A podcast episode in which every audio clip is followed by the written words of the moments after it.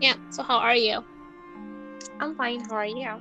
This week we're gonna talk about something different. We're gonna go to Russia, and we're gonna talk about Yatlov. Have you heard of it? Clearly, I'm part of it, and it is a pretty interesting story. Then Uh-huh. I I heard the Russian version, so I just want to hear the English version and if there's anything different. I don't know. Different. Oh, okay. The real life event takes place in Russia in 1959. On, twen- on January 23rd, Uh huh. a group of 10 hikers went to hike. Um, they wanted to go to Mount Ortorten. It was the destination, and they had to hike through um, the slopes of Kolat, Yeah. now known as Datlov Pass, Okay. in the Ural Mountains. yeah. So the hikers were students from the Ural Polytechnical Institute. Yeah. Institute. and they'd become friends through their hiking trips and because they had they wa- they had the same interest and they liked hiking together. Yeah. So in, the group was led by Igor Dadlov. Yeah. And the other students were Doroshenko, uh, Yudmila, Alexander, Yuri, Nikolai, Zinaida, Semyon, and Yu- Yudin. Okay. And okay. And the hikers really liked extreme sports, so they used to get like um um wait, the most dangerous maybe tracks or sport, they were into it. Yeah. So on January 23rd, they set off for the trip, and it was a good trip because they had carried supplies and cameras, diaries, or journals, and they were keeping like records of what happened. They were like keeping journals Yeah. of their travel. Yeah. So, and in one of the Zinaida's journal, she wrote, I wonder what awaits us in this trip. What will we encounter? The boys solemnly swore not to smoke the entire trip. I wonder how much willpower they have to get by without cigarettes. People like to smoke. Yeah, because it's actually cold. Okay, in cold weather, Yeah. when they smoke, it actually they actually feel better. I've never tried it. Yeah. So how do you know? I don't know because I've seen like a lot of people. Okay, let me just not be stereotypical. Okay. Kind of, it kind of hits them up. Maybe I don't know. Okay. So three days later, after they took the trip, um, the hikers just hinged a ride in the back of a truck from, um, okay, it's Vidhay Uh-huh. to a District 41 lodging site. Okay. So, Yudin, he was one of the hikers. He started feeling a little sick. His nerves were really acting up because it was really cold, like negative 20 Yeah. degrees. So, he decided to just call it quits and just go back home. Uh huh. And that decision saved his life. Well, winners sometimes win. Oh, okay. Yeah. So, Oh, Okay. the other group members just continued with their journey. Yeah. up to the mountains, Ural Mountains.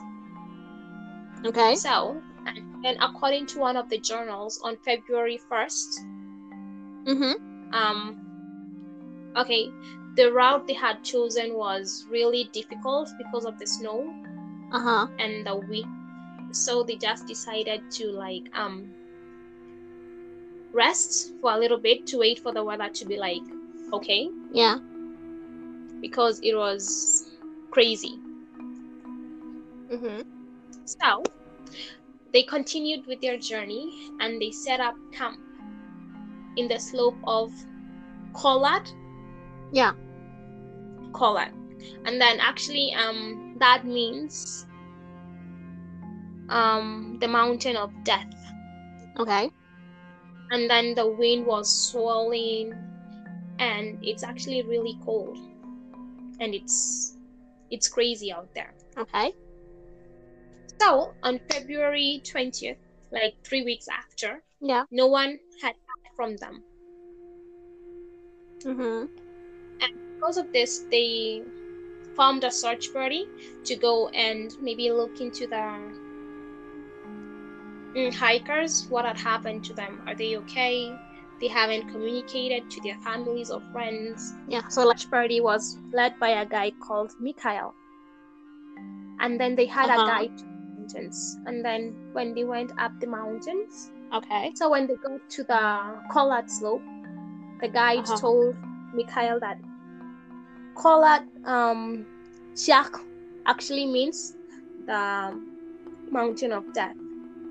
Mm-hmm. On the 20th of February, they actually found the campsite Yeah. in in the slope. Uh-huh. what is that?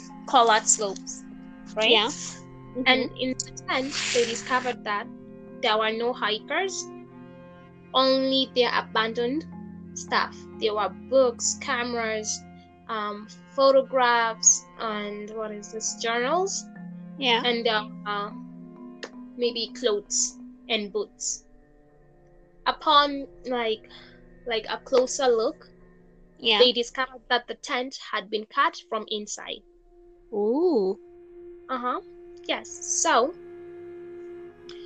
when they did that, they just went down the, s- the mountain and they Mhm. informed their police to get involved. Okay. So seven days later, on February 27th, Yeah. they discovered the bodies of the hikers. If Okay. they were 20 meters away from the campsite, Uh-huh. and the corpses found were of Doroshenko Okay. and so two people. Yuri had beaten had beaten off a piece of his knuckle, and both men Uh-huh. were stripped to their underwear. They only had Oh. underwear on; they had no clothes on. Damn. In that weather, and then closer Uh-huh. to that to where they were found, Yeah. there was remains of a campfire. Ooh. Okay. Yeah. So, um, a few like meters, um, down the mountains or into the forest, Yeah. they found Igor Jetlov's body. Yeah. He was actually dressed, but he had no shoes on. Okay. And then Zinaida lay next to him, like nearby. Okay. and then okay she yeah she had a bruise on the right side of her torso Mm-hmm. yeah and it was quite like what is this it was quite deep Uh-huh. okay like she had fallen or something Okay. no idea but then um i don't know they had frostbite everywhere Uh-huh. and they they, they kind of died of hypothermia Maybe. Yeah, maybe. Okay, so another body was found days later on 5th March. Mm-hmm. Um, uh, Rostem, that was the name of the body that was found. He was actually dressed really well, but Uh-huh. then he he ha- he didn't have like one boot, you know. Okay. Yeah, and then when they looked at his watch, he had a watch on. It Mm-hmm. had stopped at 8:45 a.m. Oh, creepy. Yeah. And Okay. um, uh-huh. by the looks of it, um, the bodies found later It's like um, Yuri and okay, the body is found that was stripped. They had no clothes on. Yeah. Sus- suspected that um, Ignore and the others just went back and then they stripped off the clothes of the others so that they could keep warm. Okay. That is one speculation. It sounds like months later, like four months later, Yeah. in May, after the snow had melted, Yeah. they found four more bodies of the hikers. Okay. And these bodies, um, the state that they were found in was shocking and it raised more questions than it did answers. Okay. So, and they were found in a ravine. Uh huh. Yeah, so Nikolai, one of the bodies found was belonged to Nikolai, Mhm. had a fractured skull. Uh huh. Alexander had a wound behind his ear, and his neck was oddly twisted. Okay. Okay, Yudmila and Simeon were found last, and Simeon had several broken ribs, and he Okay. had a deep cut on his skull that exposed bones, the bone, Uh huh. and um, the both of them, Yudmila and Simeon, they they didn't have eyes, like their eyes were gouged out. Uh huh. and something even like weirder, Yudmila's tongue was missing. Damn. Mm-hmm. So did like someone eat it to survive? I don't know. I'm just asking. It's like a speculation. I know that. So it's just speculation. Yeah, like okay, then how does it explain the missing eyeballs? I, I don't know. Don't ask me. Okay. So that was the state the bodies were found in. Okay. So what did people say? What the government say or whatever? Okay, the government just dismissed it and said that they died of hypothermia. Yeah.